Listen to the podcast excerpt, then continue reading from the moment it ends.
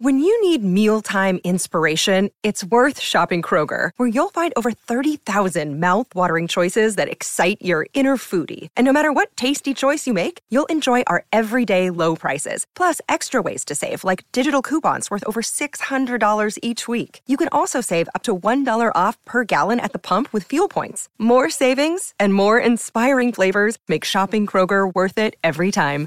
Kroger, fresh for everyone. Fuel restrictions apply.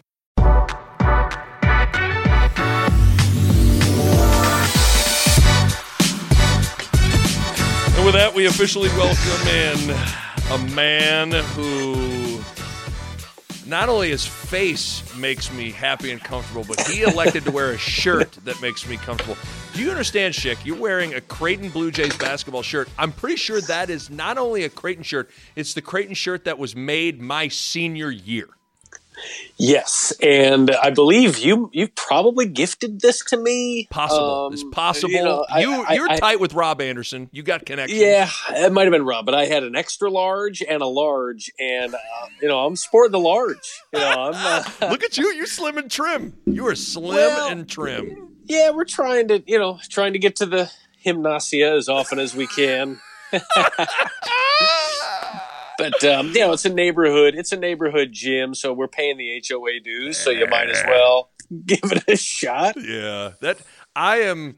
I am perpetually living in a state of dead in between a large and an extra large. Am I right? Like that's there's just a, an extra large is like you're swimming in it. A large is like holy guacamole. Do I need to put the guacamole down?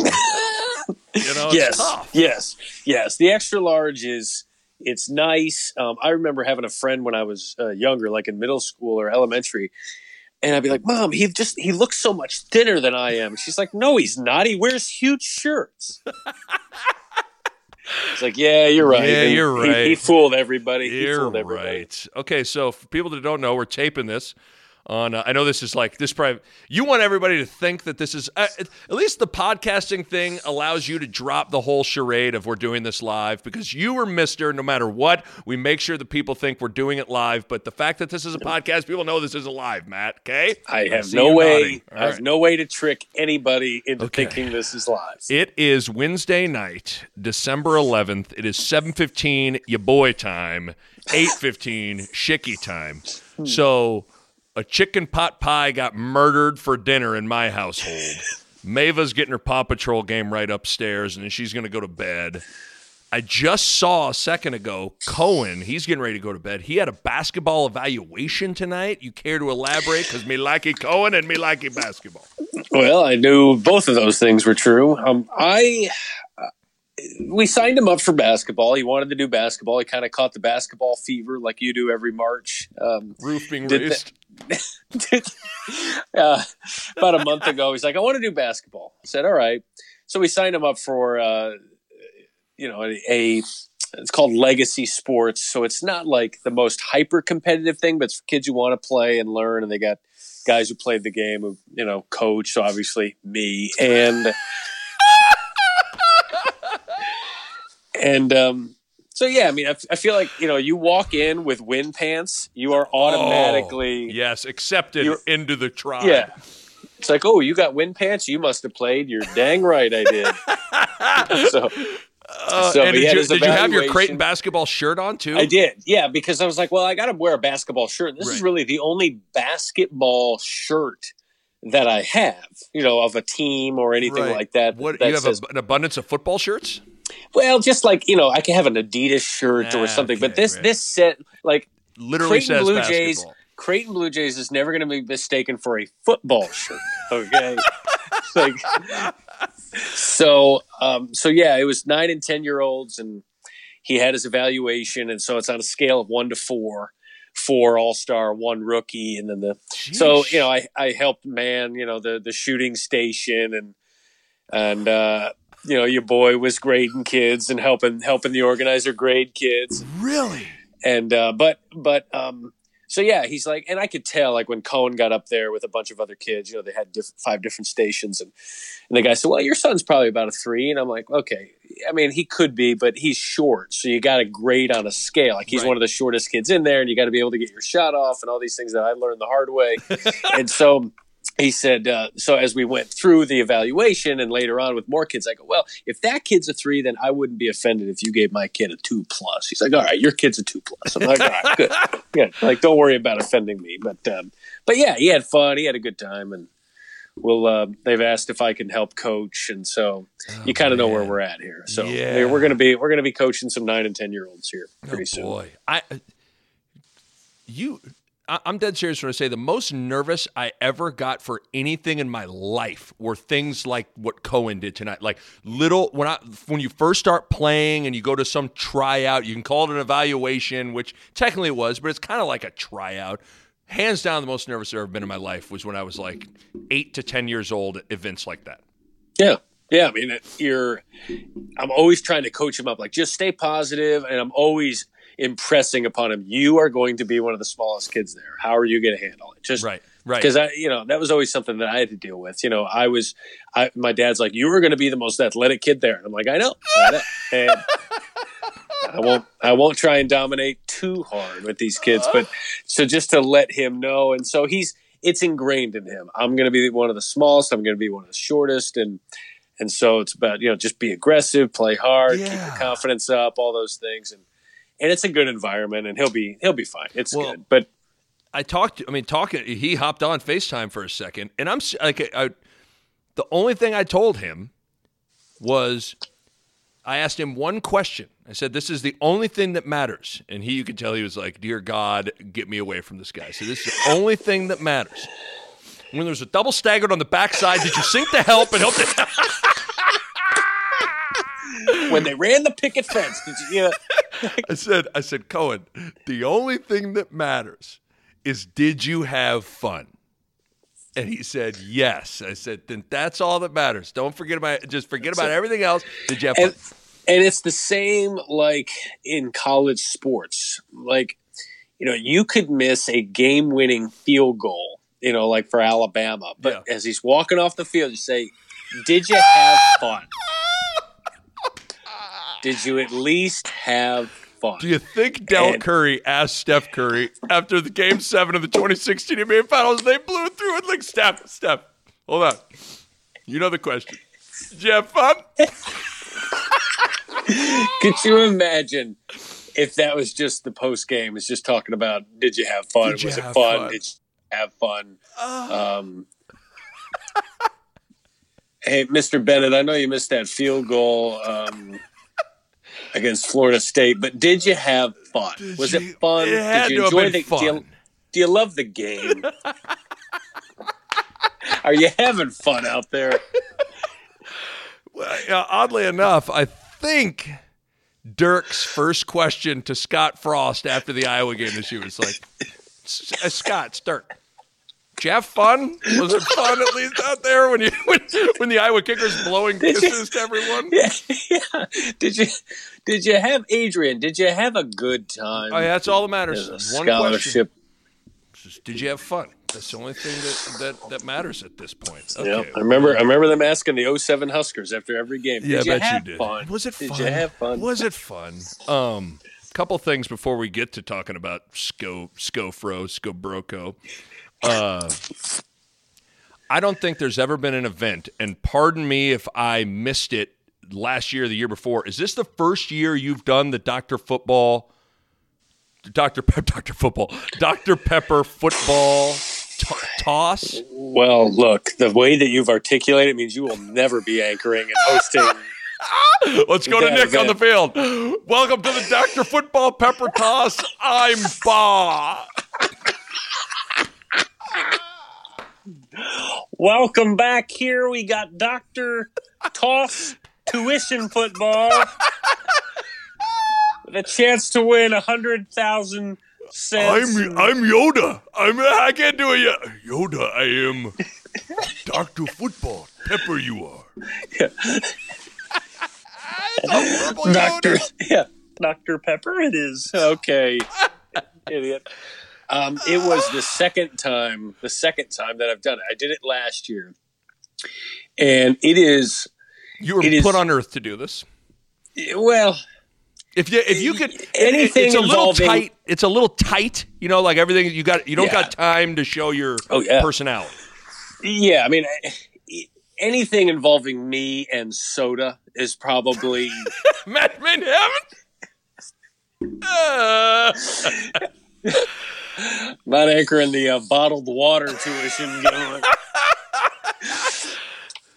but um, yeah. So last year they had asked, "Hey, who's going to be around?" And uh, I think Jen Lada might have done it. Oh, she can't do it. Hey, you want to do it? Yeah, sure, I'll do it. Um, and I was in town for it, so it worked out great. And and so this year they they thought I did a good enough job. The Dr Pepper people for the Charlotte one, the ACC requested me. Like they said, "Hey, is Matt is Matt still available?" So I'm like, "Well, I've got radio in Bristol, but let me check and see if I can just do radio from here, since we only have like four games to watch at once."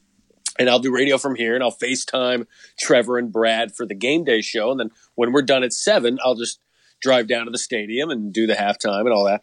So I did that, and but you got to be there the day before for the walkthrough, and and as they whittle it down from four to two contestants, Right. and then you get your you get your script. You got to stick to the script. yes. Um, you can add some excitement and things. Last year, I got a little more excited than I did this year. Um, Act like you've been there before was Dr. Yeah. Pepper's only advice. Mr. Yeah, Pibb, that- Mr. Pibb's Twitter account was like, act like you've been there before.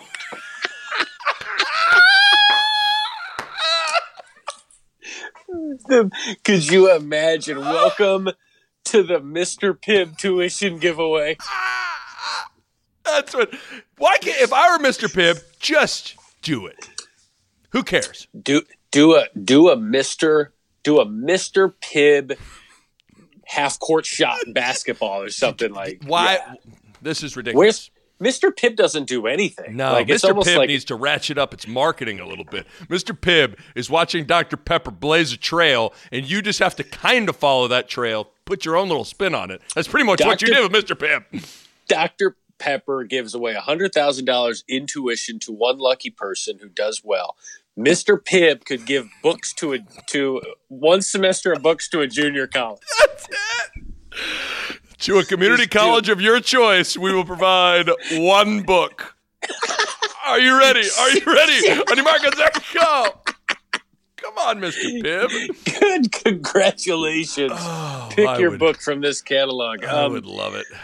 But yeah, it's uh, yeah, it's it's it's it's one of the. I, I'll be honest, it's one of the mo- things I'm most anxious for when it's Oh, happening. Yeah. because they say, okay, stick to the script. You're going to be on the PA, so the whole stadium can hear you, and it's taped. So they tape it right as they go to the locker room. Okay. Everything comes out of the field. We tape it, and as soon as I start going, you're not stopping. And so we were like this year, we were like 20 seconds through through it, and I'm like, there was like a split second where I almost blanked on a word. Oh. I was like, oh my gosh, like we can't stop down. Like we're plowing through this thing. and uh but yeah, then we went on with it and then we were done. I was like, gosh, was that good? They're like, oh yeah, yeah. then someone said, Oh, you might have missed a line. I was like, Yeah, but he, they go, but it's okay because they uh they got a lot of emotion. The kid cried and it was really it was really impactful. And the kid was awesome. But, Yes. um, so yeah, that's kind of a behind the scenes deal. Like it's it is a such a structured like It know, seemed all way. of them are the same. All Yeah. of them are the same. Okay. Like the script is the same. You know, Pac-12, like they do five of them, obviously for the Power Five, and and it's a big deal. And they take it seriously, and they don't want any, you know, any jokes or anything. And you just do it, and it's, it's I mean, it's fun. Like it's one of those things where I say, if I need to clear my schedule to do it, I will do it You because should. there's not a lot of things that I do that has that many eyeballs because there's not a lot of choices at that point. Like you want to watch football, you're watching either Big Ten or ACC, unless the SEC uh, football game is going into the seventh hour, um, like it did on Saturday. But uh, but yeah, it was it was fun. It was But fun. yeah, no, that's uh, because the the the to- the Dr Pepper football toss has kind of become a thing. It's one of those Yes. things I kind of like. It's it's not. A, I don't want to say I forget about it, but like when when it's on, I'm like, oh, I got to watch that. You know, I definitely. Yeah, it's like it. game day basketball when they go, oh the half court shots coming up. I Yeah, forgot oh, about that. God, Like, yeah, yeah, yeah. I want to see this. yeah. I want to. Okay, the the question on everybody's mind when everyone wasn't around, did you grab a ball and try to see like did you test it or is that No, like I didn't. I RC didn't Cola's it. running security on the Dr Pepper? You got Larry, um, Yeah. the old Dr. Yeah. Pepper guy. Yeah. Is, uh, they're making sure that I'm not doing anything. Maybe next year, if I'm asked to do it again, I'll maybe since I'm a little more comfortable now, I'll go. Hey, can I? Can, I try this? You know, just in the, the day before when they're when they're practicing. and is and, it doing better to chest pat? Like, do you think you can you could probably get off more attempts by chest passing? you could get off more attempts. Like I think if you're like a, an an athlete like me, you know, growing up playing baseball and stuff, like I would be more. Just I yeah, feel like right. I'd be more accurate, but maybe for the less uh, either athletic or those who just want to get them off as quickly as possible, you you just you Yeah, know do the chest and yeah, and they're never gonna change you know the requirements of what you have to do in order to deliver it. But the girl, the, the Pac-12 on Friday night, she did it like this, you know, overhand, and she won. You know, Right. so it was. It was cool. I mean, you kind of you, you always kind of pull for the ones that are actually throwing it like a football because Right. you know I mean, nevertheless, it's it's like if you if you had a basketball half court shot, you'd love the one doing the from you know from the belly, not the overhand Yeah, yeah. like a baseball. you want it to know? But- somewhat resemble. If it's called the football toss, let's resemble a football toss, right? that's right. That's right. But if you're going to win hundred thousand dollars in tuition, you know, no you one's going to. Like yeah, like how'd you, Dad? How'd you get to school? Well, I uh, paid my way with the Dr Pepper toss. How'd you throw it? Well, Well, let's like- not get into specifics. Let's not get no- into no- is there video? Of, but there's never going to be that follow up question. No, But no. But I could tell when, up. when watching, I could tell it's like, man, this seems like something that is like you have. It is tight. You have your script. You have your spot. You got to turn Yeah. it to this. Like it seemed. Oh yeah, tight. it's it's like it, you know being a part of the Creighton stuff where they go, okay, this time we're doing the anthem, at this Yep. time we're doing this. So there's like a two and a half minute window where once we start, we are done two and a half minutes from there, and then they they you know the editors they will throw together the you know the reaction shots and stuff and, and throw video over it. So it's a pre-produced thing. Then they'll send it to bristol or play it from the truck or however it works. And so yeah by the time it airs i'm in like you know i'm i'm upstairs back in the suite you know i've made it back up there and Right. you know chewing a chicken wing or Look something healthy you. Look at Yeah. you. Do you get any Dr. Pepper swag or any just Dr. Pepper? you know i do it for the love of the game You and don't do it for the free Dr. Pepper. do it for the love of the toss. Um, you know, I I mean, I get these I get these cue cards. You know, these. oh, uh, look at that. Yeah, I'm- Schick is holding see, up so- a Dr. Oh, look at that. Okay. What does it say? Yeah, to open today's halftime festivities, Dr. Pepper and the ACC present the Dr. Pepper tuition giveaway. In just a moment, our two contestants, Hannah Penn and Jack Underwood, will attempt to throw footballs into the giant Dr. Pepper cans. Fans, let's hear it for these Huskers in the NFL. That's not on the screen. Oh, oh, well, I thought that's what that Could said. you imagine? You just hijack it like oh, that. Whoa, Dr. Pepper would, would throw a conniption fit. Something tells me you don't get on Dr. Pepper's wrong side.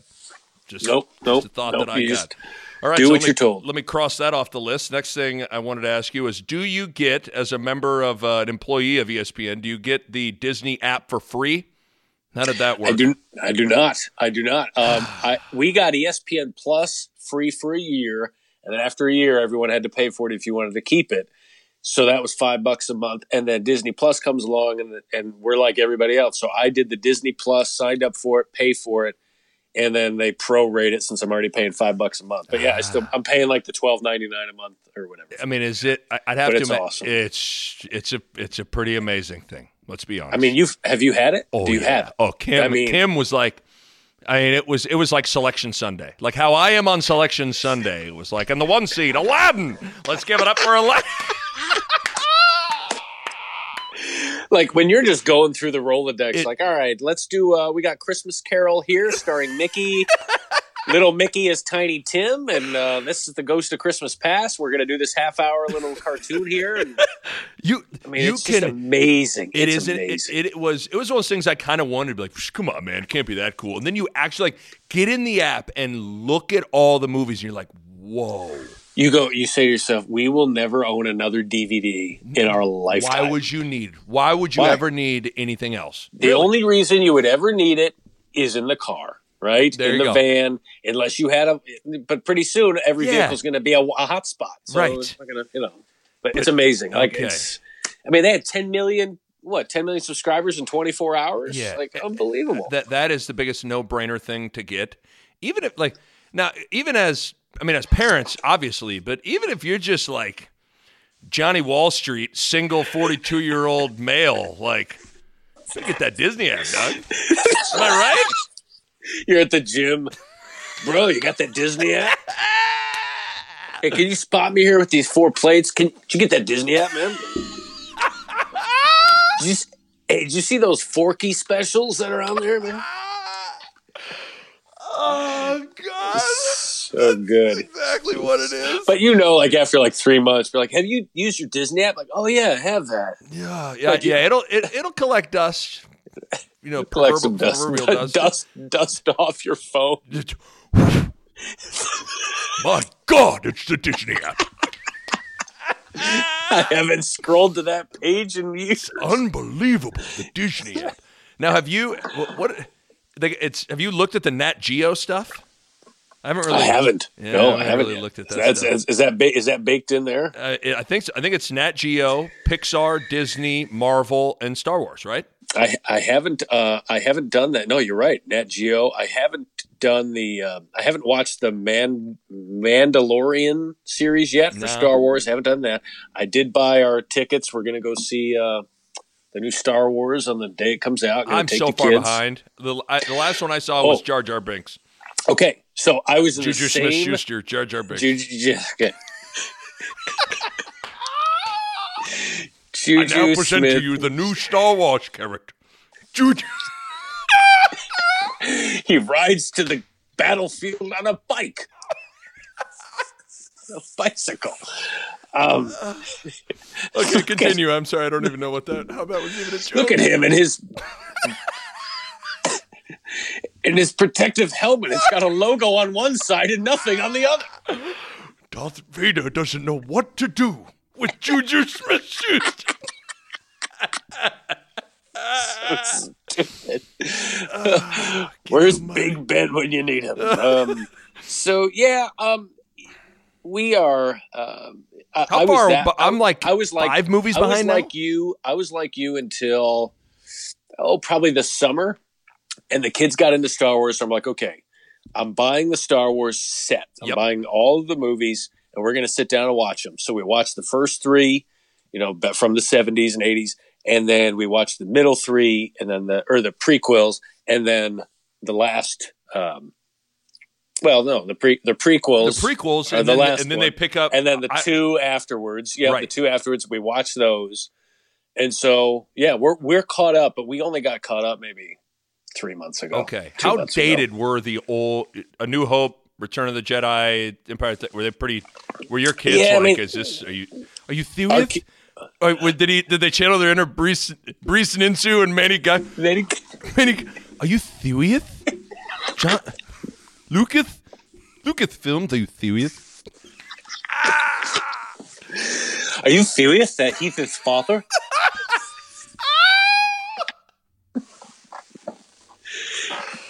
Yeah, like you got to watch them with the old ones. With you don't want to watch them like when your kids are like fourteen or fifteen. Right. Like w- we watched the first ones. My son hadn't turned nine yet, and I have a picture of them watching when Luke and Darth Vader are fighting before they find out it's his father, and they're like they're just fixated on it. Like they couldn't believe it. They're scared. They're nervous Right. like they are locked in and then we watched um you know the one where you find how anakin becomes darth vader is a like the last half hour of that movie is legit.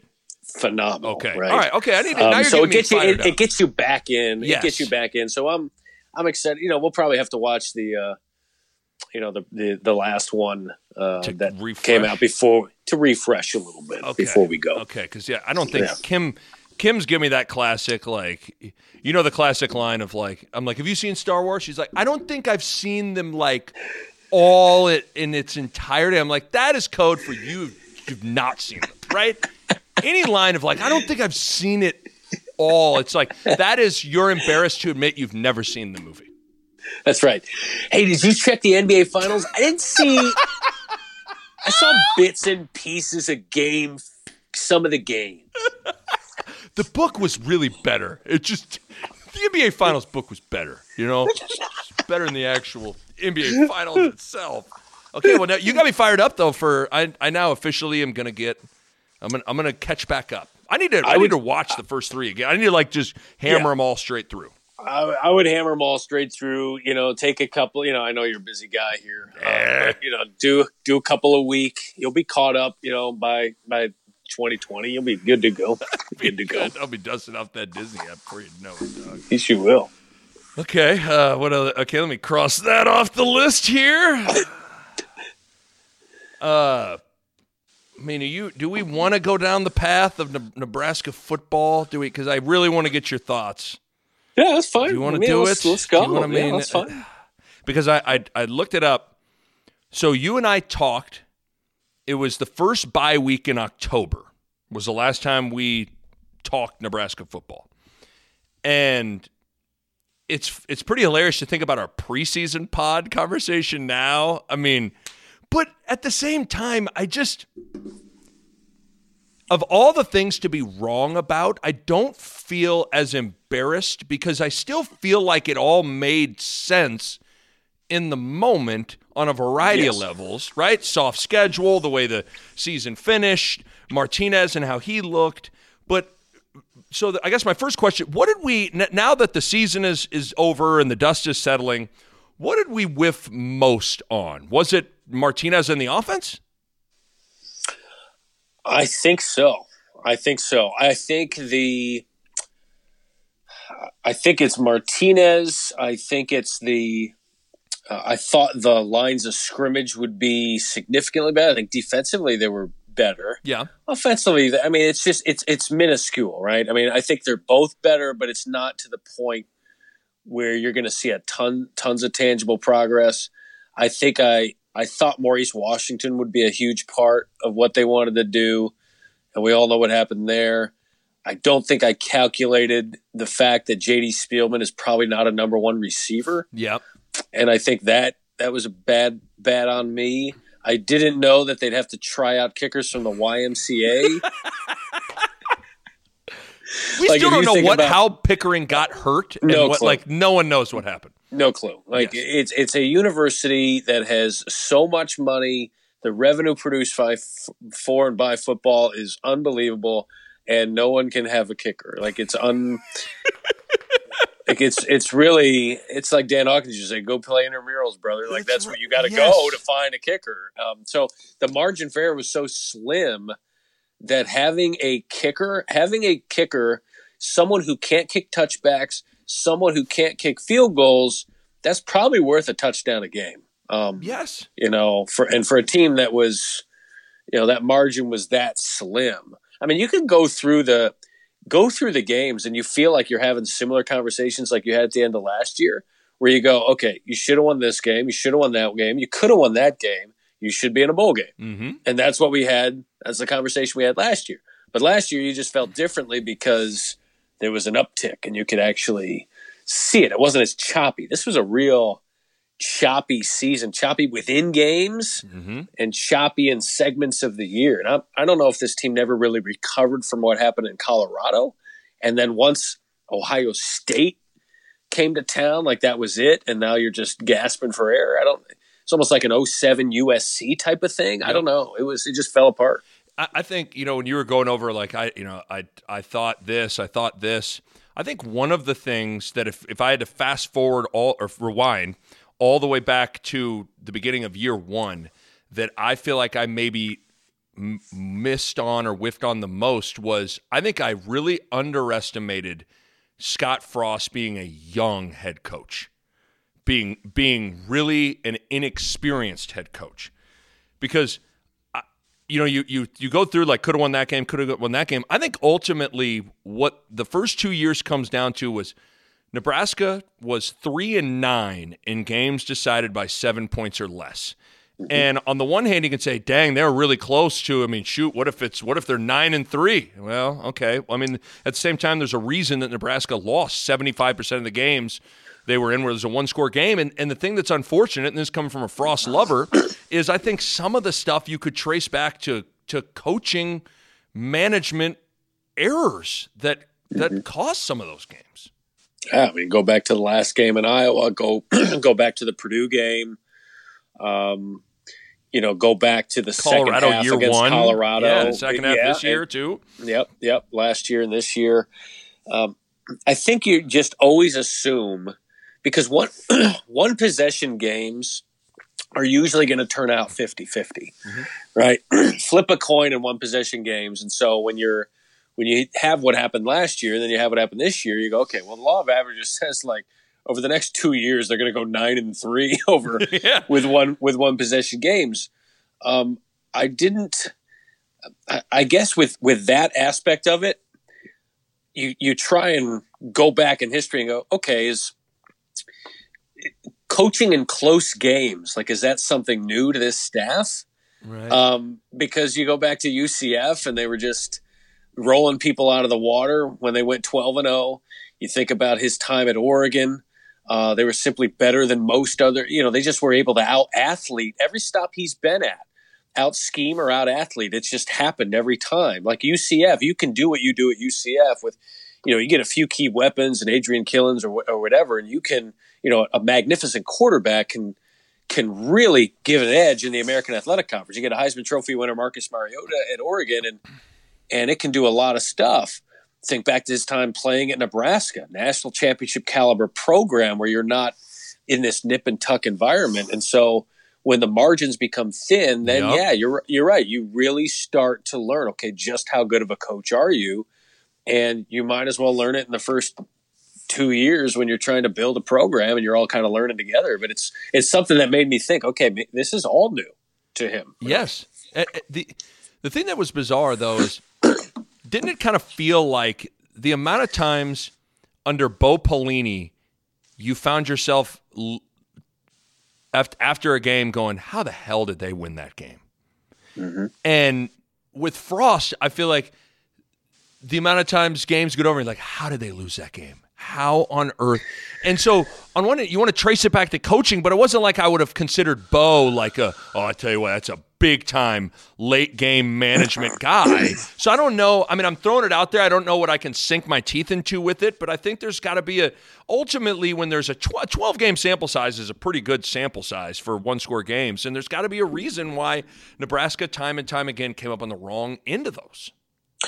Bo Pelini won the games he was supposed to win and lost the games by and large he was supposed to lose. By yeah. and large. Yep. Scott Frost is losing games he should win and losing games he's supposed to lose. Yep.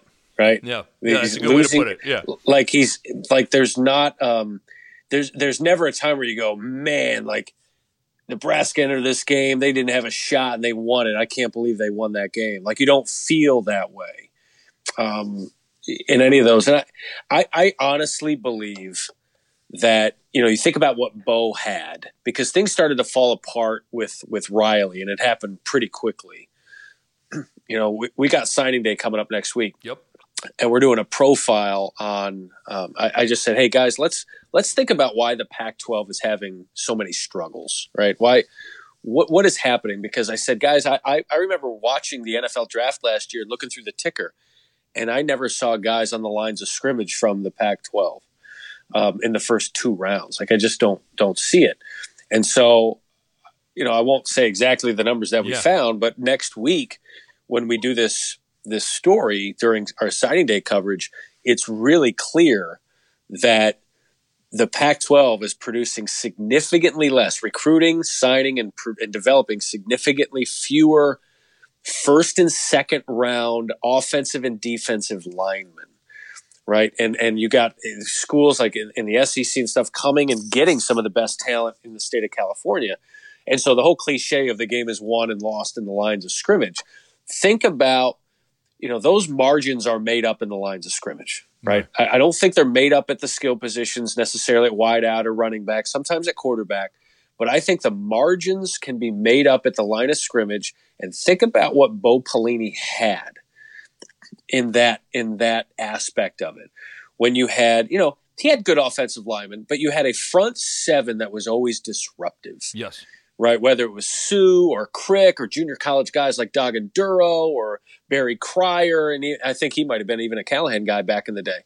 But it was like Randy Gregory, they, Randy Gregory, Randy, yeah, sure, yeah. I mean, you could probably rattle them off better than I can. You get you get guys that can influence the game, and so it's Nebraska just doesn't have game influencers on the line totally. of scrimmage. And um, and so you know, I go back to the tweet that has been brought to my attention many times that I made last year, which about you know Adrian Martinez being a Heisman frontrunner. Um, but what I also said in that tweet was he's a Heisman frontrunner. Nebraska, all Nebraska needs is a, a front seven that can impact the game, and they just don't have it. No. And so if you don't have guys that can disrupt plays, disrupt the opposing quarterback, and set you up in good field position and get three and outs and do that. And, and they did that sometimes, especially in the Iowa game, and for some reason weren't able to convert. Um, but on those both on both lines of scrimmage, until Nebraska can get day one, even day two draft picks on the lines. Totally agree. I think you're I think you're gonna see these types of things where it's three and nine in one possession game. Give me because obviously doing what both you and I have been doing for so long. You know, you you follow recruiting, but you then when you I feel like when you've gotten to ESPN, you followed it even closer. Help me help everyone kind of understand the world that Nebraska lives in with recruiting? Because I think that is still a question that gets debated all the time of you know Nebraska's never going to be a four and five star recruiting team. And then some people go well then then forget about it man. You're not going to win anything if you can't have that. But then you go well what about Wisconsin? Like help just I don't in in a in a, a nice chic sort of way help me and help everyone understand Nebraska's recruiting world that they live in I think it simply comes down to do you believe you can get enough consistent um, top level talent to get to campus, to visit, to take official visits to your campus, to make it consistently worthwhile, continually going down that that pipeline. And I say that because um, Nebraska's got a, a, bunch of things working against them. We've talked a lot about you know the surrounding states yep. not producing a ton of talent. Um, they're out of the state of Texas because of the conference realignment. They have to go into Florida. They have to go into California. Um, you have to. The struggle to get kids on campus is a is a real one for Nebraska. Um, Lincoln is not the easiest airport to get into. Um, it takes connections to get certain places, and the population base that they're dealing with is is one where they have to go outside of their natural footprint. And so you combine all of those things and it's really struck me over the last six months that Nebraska, I think, is going to find out that they're going to have to become a developmental program. Um, and that's not to say you can't get, you know, a high level quarterback to come in or a four star wide receiver and, and all those guys. You, you can do all of those things. But there's a reason Iowa does what it does. There's a reason Wisconsin does what it does. Michigan State does what it does. You know, Michigan's trying to go the Ohio State route. You can see the troubles that they're having. Mm-hmm. You know, they they have top ten classes, but for some reason they're not able to put it together. Guys aren't panning out the way that they are for Ohio State. You know, Ohio State's 2017 class had J.K. Dobbins, Chase Young, um, Jeffrey Okudah. Yeah. I mean, go up and down that class. Why are they able to do that? Because they they are in a great footprint. The state of Ohio produces so many Division One talent, and they had the Urban Meyer, Florida connections, and all those types of things. And they're just a, Ohio State's a different monster. Nebraska's never going to be able to compete with that for that top level talent. And so back to the Michigan State, Iowa, Wisconsin, Minnesota type of thing. What they are doing is saying, look, we are not going to go after the top guys because we're not going to get enough of them to make a difference. But what we can do is go after the three star guys, redshirt them, get them in our strength and conditioning program, and then by the time they are upperclassmen, they will be ready to dominate. And that's why Michigan State puts out first round defensive yeah. linemen. You know, that's why Wisconsin is able to put out J.J. Watt, um, even though he was kind of a diamond in the rough. But I, I'm, I'm, you know, you, you just say all that to illustrate the point that I think because of Nebraska's geographic location, it is not, it doesn't seem, and the advent of cable television and no, no advantages in terms of your games being on TV, everyone's on TV. So what advantages do you have? Not as many as you used to before. And so I, I think what they're going to have to find out is what kind of program do you want to be? Uh, because I think right now Scott Frost and company might be trying to do a lot of different things. And let's get let's go get Adrian Martinez. Let's get Wan'Dale Robinson. And what are we doing on the offensive and defensive line? Like, how, how right. do you coalesce? How do you bring it all together? I think they've got the strength and conditioning advantage. I think they'll have, I think eventually they will have a coaching advantage. I think they have an infrastructure advantage and you have to use that to your advantage because you know geographically they're not going to be able to bring the high level guys consistently on campus. Maybe enough to sprinkle in but not enough to to make a class. And so if they can get top 30 top 40 classes you know um, consistently then i think they'll be fine but they just got to figure out what they want to be. Yeah and not to totally make an excuse for the guy but i mean there are, you know, you and I may have a plan for what we want the Schick and Nick show to be, and then when you there's there's something to having a plan beforehand, and then when you get in it, you're like, uh, we can't do that. Didn't work. We got to tweak that. Boy, we got like maybe there is a part of Frost like he had an idea of what he wanted to do, and two years on the job, he's like, "Well, we we got to do this, this, and this instead of what we were doing." That doesn't mean he has to make total changes, but I'd love, I'd, I think it'd be interesting to hook him up to some truth serum and go, "How much have you learned in two years on how much you got to change what you are doing on a day to day basis, recruiting and everything with that?" Yeah, yeah, I don't. I, I I bet you there's a lot of introspection going on. At least I would I would hope so. And um, you know, there's a reason that they're not, you know, they're not running spread offenses in Wisconsin and Iowa and those kind of places. I mean, geogra- you almost have to go geographically with where you're with where you're located. I mean, Oklahoma can do what they do because of their relationship with Texas and mm-hmm. getting those types of kids and and being that national brand. Where in Nebraska, they're just kind. It, it, it's hard to say. They're just kind of in no man's land, and so you're not going to find your identity with your with you know your recruits that are around you. You've got to you've got to just establish who you want to be. And I, I I get a little concerned that Nebraska is trying to be a lot of different things when they might just have to eventually go back to look yeah maybe we'll do some spread but we need to get back to some some power husker yeah, power yeah. football um, you know that's what jim harbaugh has wanted to do and, and they talk about what he's running as spread. It's not necessarily uh, spread, but it's but there's a lot of power principles to what they're doing, and so they're they're trying to do a lot of different things. Harbaugh's in a tug of war about what he wants to do. I think Nebraska's in a just in a tricky spot, and and I would have loved to have seen how Bo Pelini handled conference realignment if he, if he was there for five full years, mm-hmm. six years after the Big Ten. Um, because they're you know that whole thing and getting the Texas rug pulled out from under you and trying to compete with different schools now and, and Ohio State being the class of the league it's just it's just going to be a challenge moving forward. But I think I think once they find out what they want to be and just stick with it and do it I think they'll be okay. Are they going to win conference titles? I'm starting to think that that's not going to happen. You know with I feel like when Urban Meyer was at Ohio State, there always was like a ceiling to what you could put on Nebraska's ceiling. You know, like as long as they're there, you're like, and Urban Meyer's there, like, it's not happening. And clearly, Ryan Day is proving at least through a year. Now we've seen Markel Fritsch and different things like when when all of a sudden it's truly your you've taken over the wheel. It can it can change, but I think he's he's impressed me this year. But I think one of the things that's also a little concerning is all of a sudden the West Division, which was a rim shot joke for a long time, all of a sudden PJ Fleck got it going. We've talked about Wisconsin and Iowa are just always going to be what they are. Uh, like you can laugh all you want. L- Lovie Smith, they they took a big step this year at Illinois. J- Jeff Brohm, that they've kind of had a you know Rondale Moore got hurt and different things, but I don't know. I think that guy can really coach. Um, and then you got Pat Fitzgerald, who, yeah, they they fell off a cliff this year, but I mean, Fitz has been winning ten games. It's like so. Not everybody can win the division and win nine, ten games. For someone to rise, like some of these teams got to fall back, and it's hard to figure out who's gonna. If Nebraska's gonna rise up, shit, who's falling back? I don't know.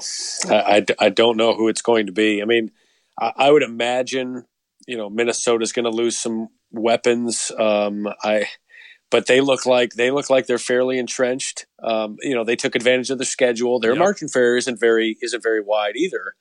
Uh, they could have easily been one and two in non-conference play. Totally. They weren't, and they they capitalized on it.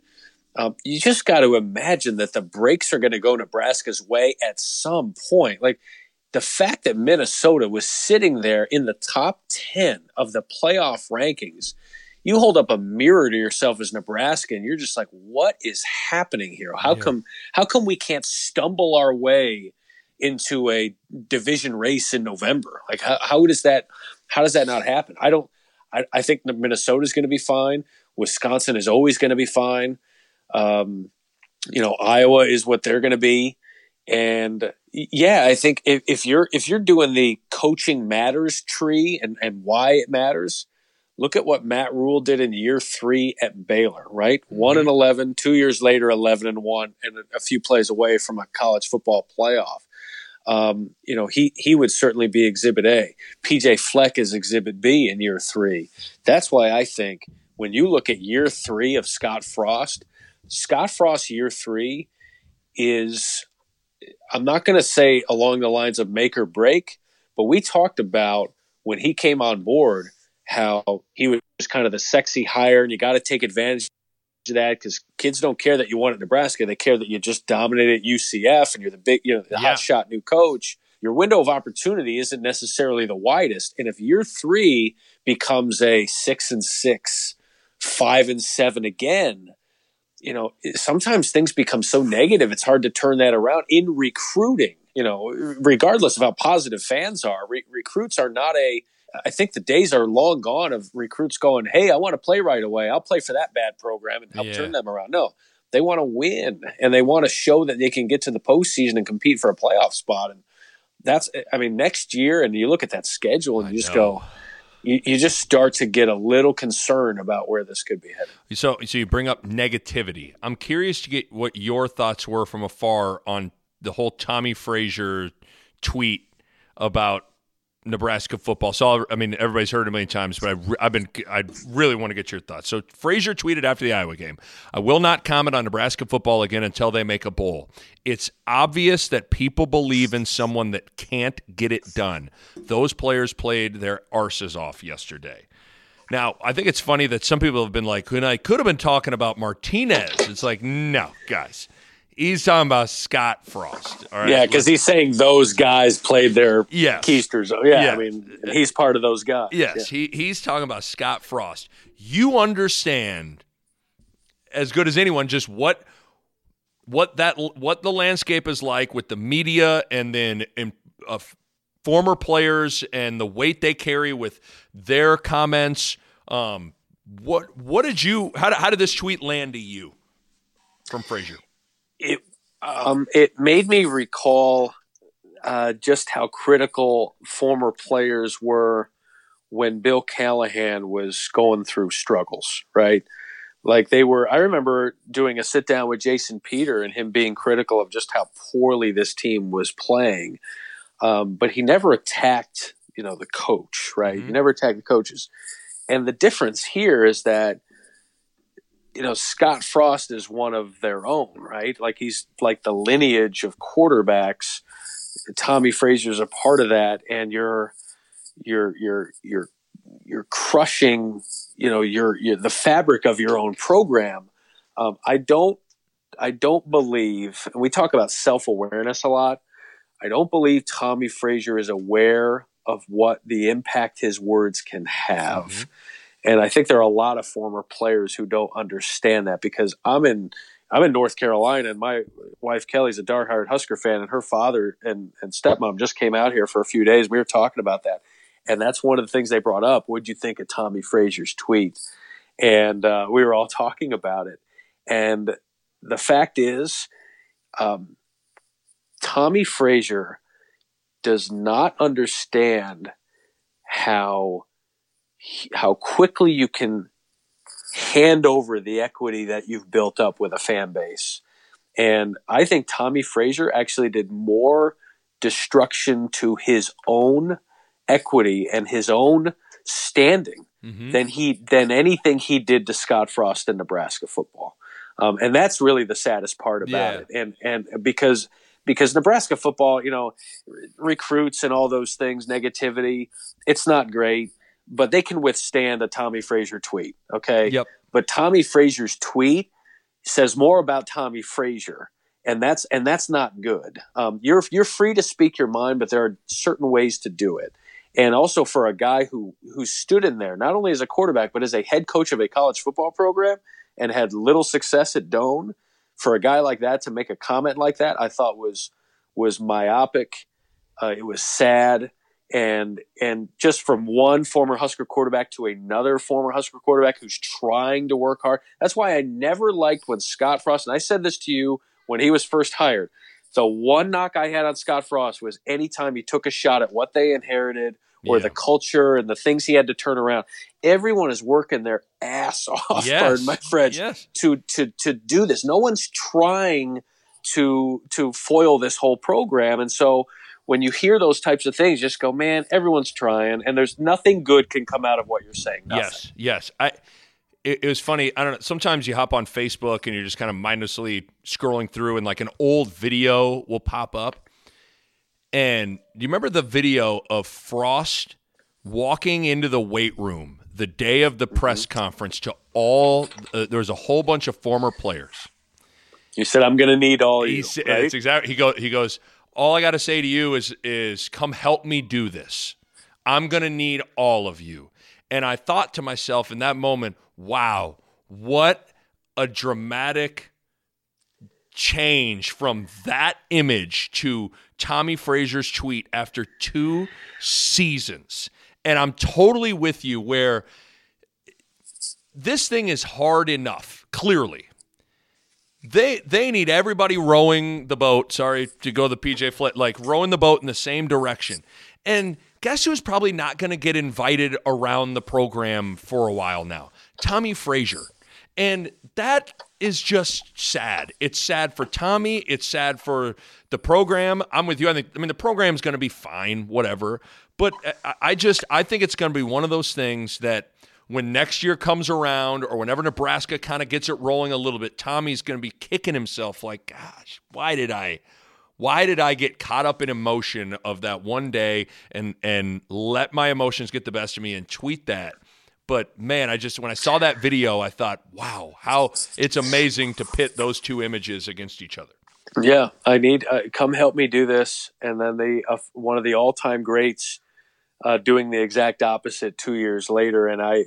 You know, I give like Jason Peter a ton of credit because if there's any guy who's going to be really critical yes. about level of play and all these things, and he can be pretty quick triggered on Twitter, but every time he is, it's always, hey, I've seen what's going on behind the scenes. Yes, this is bad, but come on, let's keep going because he gets it, right? Mm-hmm. He he gets it. And I think anyone who understands the if not him then who had better be on board with it and just fake it till you make it yes. type of thing because if not you're only hurting them and, totally. and if, if you're not helping them you're hurting them yeah, and that's totally. where that's where nebraska is right now hammer through a couple things, and then I'll let you uh, yeah. go to go to bed, my friend. Um, real quick, quarterback competition is it? Do you think it'll be open between Martinez and McCaffrey and everybody in the in the spring? I mean, how do you how do you kind of see that? Because that's been a big hot topic around here of what's going to happen at that quarterback spot. I think Adrian Martinez needs it to be open. Okay. Um, I think I think we're at the point now where you got to you got to be able to see what you have in your quarterback with a competition on his own team. Um, and I think that can only be beneficial to them. I think he'll still be the starter next year. Um, I think it's very easy to, uh, you know, go. The backup quarterback is always going to be the most popular, especially when he hasn't really made a mistake, and especially when his last name is McCaffrey. Okay, like there are a lot of things working for Luke McCaffrey's yes, advantage yes. here where everyone in his family, uh, everything they touch turns to gold. So you think, oh, he's going to be the answer. We haven't seen him do anything in a clutch spot, and so um, you know we've seen glimpses of Adrian, and now we have a lot of recency bias of what we just saw from him. I'm going to, I'm willing to give Adrian the benefit of the doubt that he was not 100%. He was wearing a leg brace for a reason. He had some PTSD from his injury. Mm-hmm. You know, there are a lot of things like you you've been injured before. Like, yeah. okay, you're a little hesitant. How would that not be the case at, at, the quarterback position when you're the most vulnerable? So I'll I think it will be open. I think it should be open. If I'm Scott Frost, the way that I would couch it in the spring or whenever I'm asked about it is, look, we want competition everywhere, and the best players going to play. That doesn't sink. Even when Bo Pelini was there, you know, he said every position's open for competition. We're like, even Suh, every position's open for competition, right, right. right? Like, doesn't matter if you have a first round pick on your roster or not. I think that's the smart way to do it. And that's what you'd want as a coach. Like, if you don't have competition at the quarterback position, that means you don't have depth at the quarterback position. And, and you've got to have that uh, considering how these guys drop like flies throughout the year. So uh, I want to talk a little college football playoff and big picture, and then I'll let you run. The thing that, and not to go all like uh, Bryant Gumbel, Jeremy Schaap, sappy on you, but the thing that you that makes sports just so amazing is how th- these storylines unfold that even like Hollywood would be like, come on now. Like Virginia basketball. They're going to lose to a 16 seed, and then the next year with the same group, they're going to win the whole dang thing, right? It's like, come on, get realistic. No, that's what happened. Joe Burrow. Here is Joe Burrow no one wanted him really. I don't know. I say no one wanted him out of high school. He got a scholarship to Ohio State. So let's slow down the whole. But like, not a very highly touted guy. He, you know, he has a whole bunch of things not go his way at Ohio State, and then he transfers, and you know his his his family's alma mater passes up on him not once but twice. So he has to go to LSU where he has an amazing two year run. He's going to win the Heisman. I, I just it, it is uh, instead of being you know, around here, people all get up, you know, oh gosh, could have had Joe Burrow. I don't know. I mean, I don't, a year ago, I don't think anyone was saying that they thought Joe Burrow was going to win the Heisman. Uh, but man, the Joe Burrow story is one of the cooler stories. Yeah, going back to that, uh, what you said about Nebraska not wanting him, you know, the, the comment that Joe Burrow made on the game day piece where he said Nebraska didn't think I was good enough. And he was talking about recruiting, you know, out of high school. Um, if you would have played that comment a year ago, right, a year ago, mm-hmm. you'd be like, oh, okay. You know, I mean, they didn't get Joe Burrow. That's fine. Like he was fine last year. He was okay. He was, yeah. But but it, you know, he, he, was still not a first round pick. He wasn't no. a number one pick. Like it wasn't anything like that. So you play that comment a year ago, and it's like, okay. You play it now, and you go, oh, like we really missed out on this guy. If Joe Burrow goes to Nebraska He's not winning a Heisman Trophy. Okay, he's not a first round pick. He's not a number one pick. He doesn't break any records. Mm-hmm. It's the same thing we talk about with Danny Woodhead, right? If you would have gone to Nebraska, oh yeah, my gosh, right. yeah, he might he might not have been an NFL player, right? You don't he wouldn't have shattered any records. Like he he you get put in certain spots, totally. and it was it's not just LSU.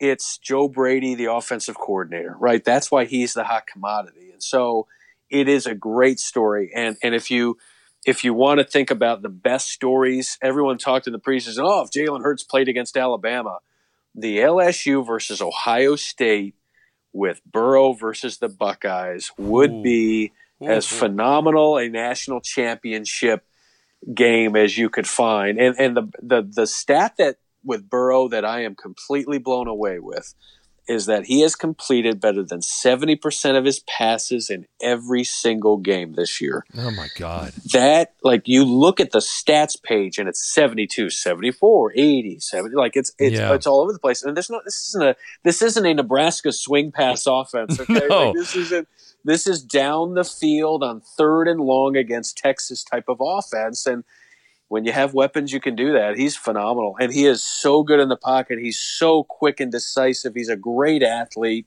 and uh, I don't use the word deceptively athletic because he's white. I say he's a, he's great, a great, athlete, athlete. and uh, he's so quick and uh, so tough. And Macaulay Culkin's really done great for himself. like it. What is what is uh you had a great tweet about how all the different transfer quarterbacks that are, you know, whether Justin Fields, Jalen Hurts, Joe Burrow, the cat from Memphis, uh, like there, FAU, yeah, yeah, there, yeah, there's, and it's it's cool to paint the picture of, wow, maybe greatness is simply a change of scenery away, a good opportunity, a good yeah. opportunity away which I think that is a cool thing to to think about. But at the same time, that's also scary because not to go all like you know kids these days with the dang they just want to j- transfer leave because I mean I was a guy that transferred so I like so there's like a balance there right like it's it's pretty cool to see how just how special some of these guys can be if given the right opportunity. But it's also scary because you wonder how many guys are sitting here watching this and go, man, I could be Justin Fields, I can be Joe Burrow, I can be Jalen Hurts. It's like, man, I don't, I mean, more often than not, you end up being Tanner Lee or, you know what I mean? Or you end right. up being Sam Keller. And so it's, I don't know. I don't know. My point is really, it's just kind of like an interesting balance of what those two narratives are around the sport. I don't. Yeah, I don't think this is doing any favors to get Pete kids to stay put. Nope. Because after after Joe Burrow wins, it will be three straight Heisman winning transfer quarterbacks. It'll be Baker Mayfield, Kyler Murray, and Joe Burrow. Wow. Um, and um, now Baker was obviously there longer. Sure. Uh, it wasn't a two year deal. You know, Kyler Murray waited behind Baker, but these guys went to different spots, and it's at the quarterback position right? One ball, only one guy can play it. This isn't a three wide, yep. three quarterback system, and so you know you see it there. I'm I'm with you. I, I have mixed feelings about it, but it's it's a I love it because the kids are taking ownership of their talents and proving doubters wrong by going someplace else with a chip on the shoulder. Because you know, if a coach feels a certain way about you, sometimes it's hard to get their way, their to change their way of thinking. Yeah. And um, you know, Joe Burrow, think about the quarterback room he was in with J.T. Barrett and Dwayne Haskins, and then him.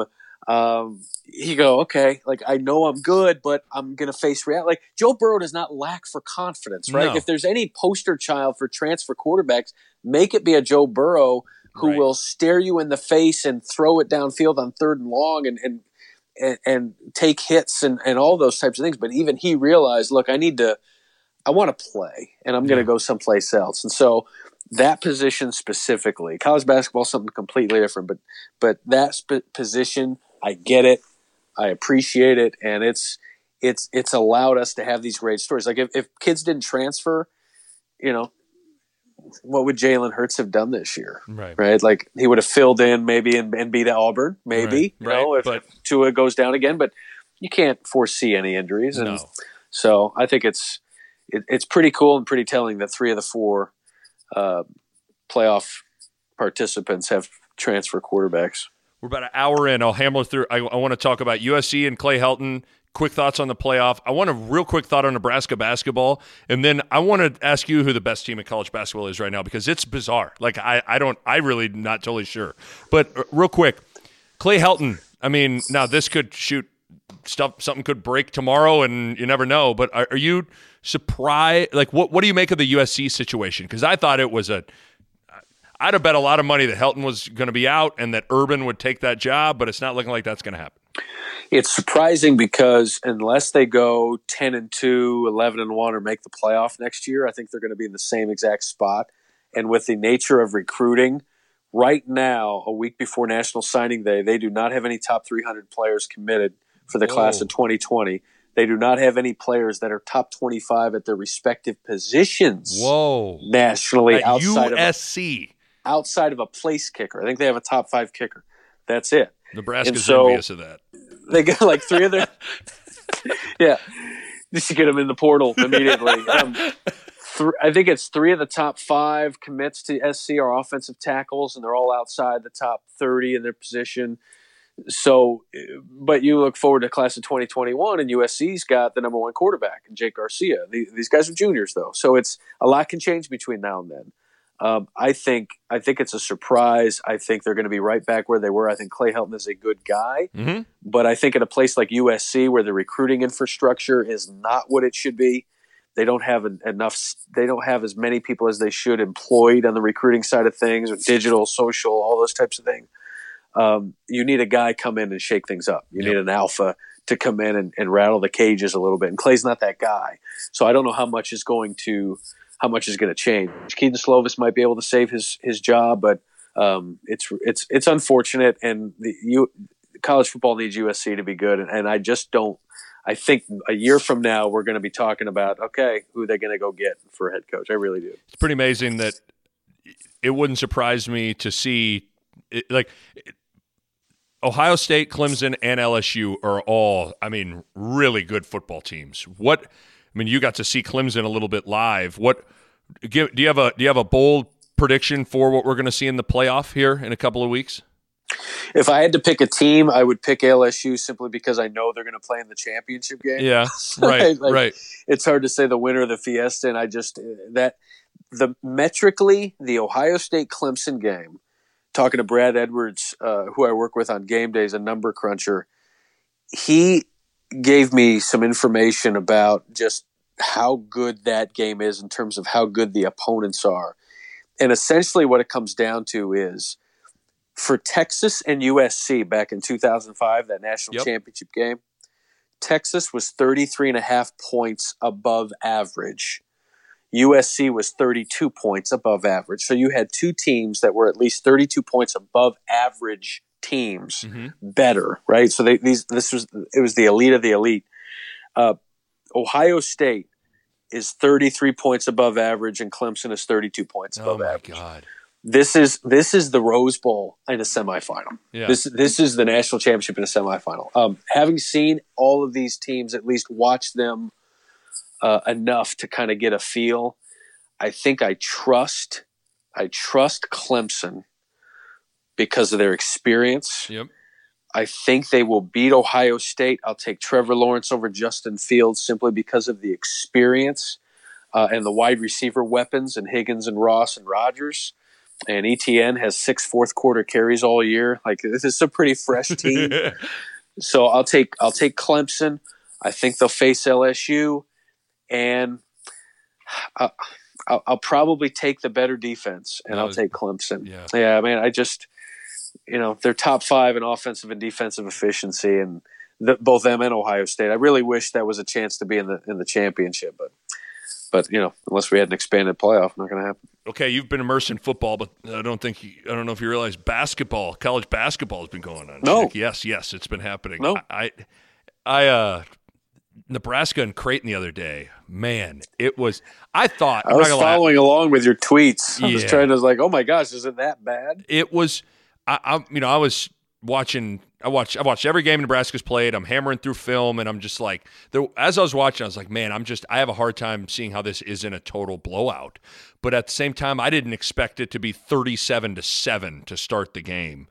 What a I mean, is it one of those seasons this year for Nebraska basketball that is just a total like who cares? Mm-hmm. Yeah, yep. right. Okay, that's I mean, yeah, I I I think it's one of those that I, I always use the football analogy like you want to see some progress, but you make no judgments type mm-hmm. of thing. Like like go to Louisville and football and Scott Satterfield. Like, mm-hmm. all right, what kind of progress we make? Oh, we made a bowl game. Oh, all right, we're feeling good. You know, the same team, right? Same same coaching matters. You want to see signs that coaching matters, and I think eventually you'll get there. But it's just so stinking early. Yeah, anybody that's I mean, panicking. I don't think anybody's really panicking, but when you lose no. to your rival in that fashion, yep. people get emotional. But it's like I mean, I. It, yeah, it, it's anybody that's honestly panicking. It's like really I mean, nine games in, and it's Fred freaking Hoiberg.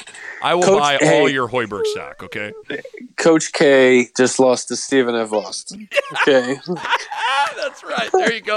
Like this is rebuttal. Like four number one teams in the AP have lost before January. That ties a record of the AP poll era. So that's since the 40s. Yeah. Um. So it's going to be one of those years where it's like, yeah, that, that team's terrible, but you know what? That number one team ain't too good either. So it's it's going to be interesting. I don't know how much you've watched. Who do?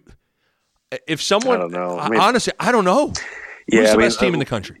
I mean, you know, Duke is fine. Louisville is okay. Louisville's fine. Like Louisville's good. I, I just don't think there are any elite level yeah. team. Like I'm watching Louisville right? like, and Texas Tech last night, and I'm like, this is the number one team in the country, you know. And and I'm a Chris Mack lover, and I th- I love Jordan Nwora, Yes. and like I like the, I, I like their team, but I'm like, man, when I- when I think about like the Nova teams, even ju- not just going back to like I go back to Ralph Sampson. No, I'm not. I'm like Lou Alcindor. What a bit. No, I'm saying even to like think of the two Nova national championship teams.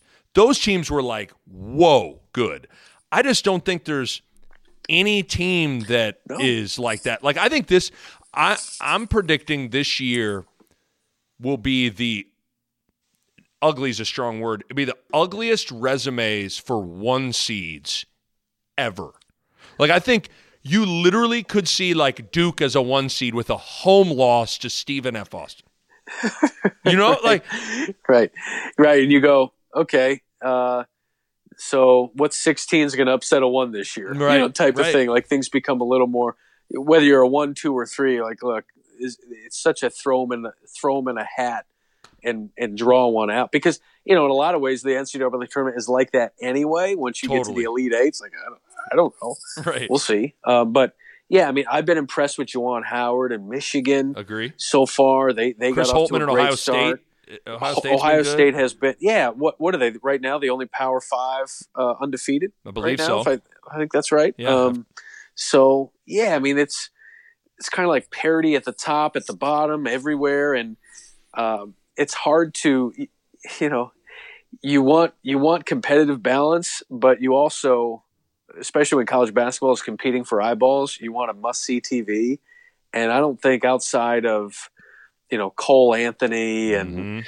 you know a couple of these uh, freshman studs. I'm not sure there's much must see TV out there. I don't right either. I don't. I don't. Yeah. I don't either. I don't know what the. There was a lot of hooks last year because it was kind of a surprisingly deep year last year when you look back on it and Zion and the the Duke the Duke freshman where there's a lot of like man you have to get. I'm not sure if someone was was on Mars for th- the last year and then said, "Hey, sell me on college basketball this year," I'd be like, "Yeah, I don't. I don't know really what to tell you."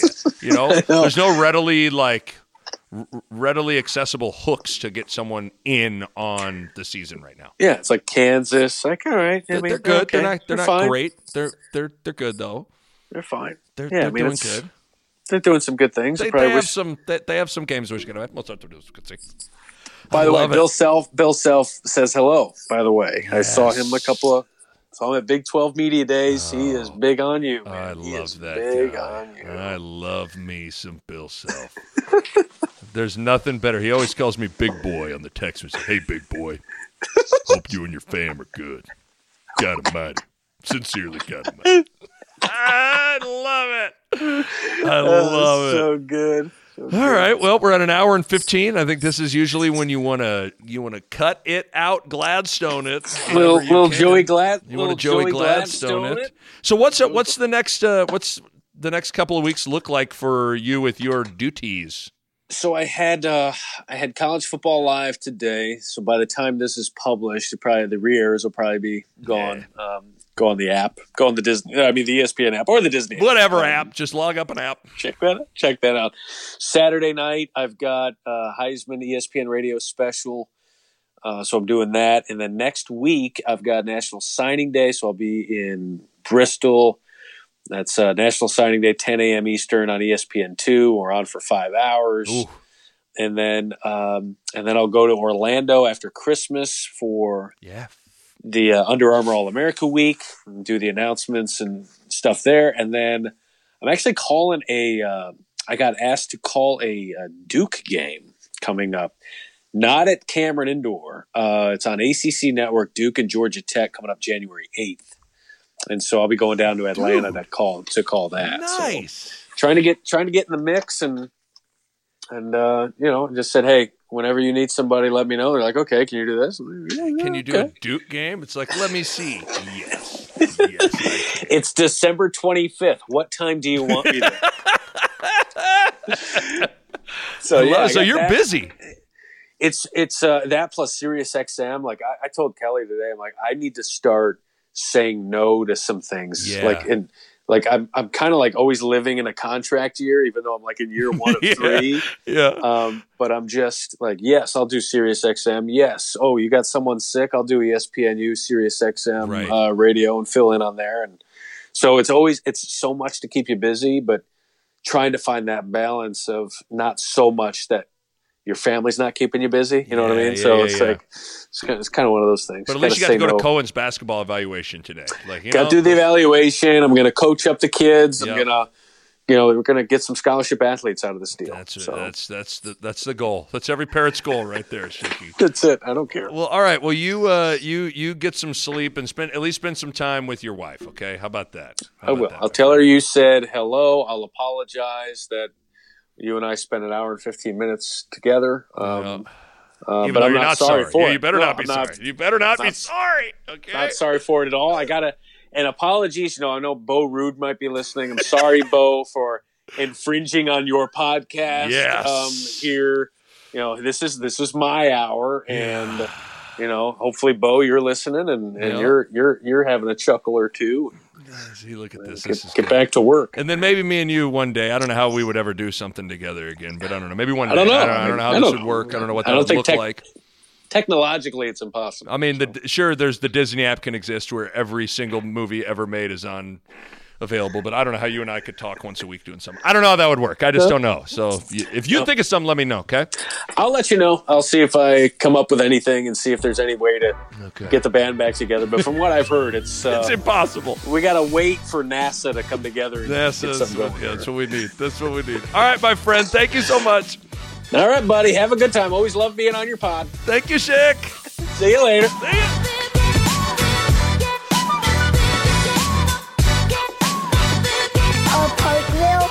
Media Production.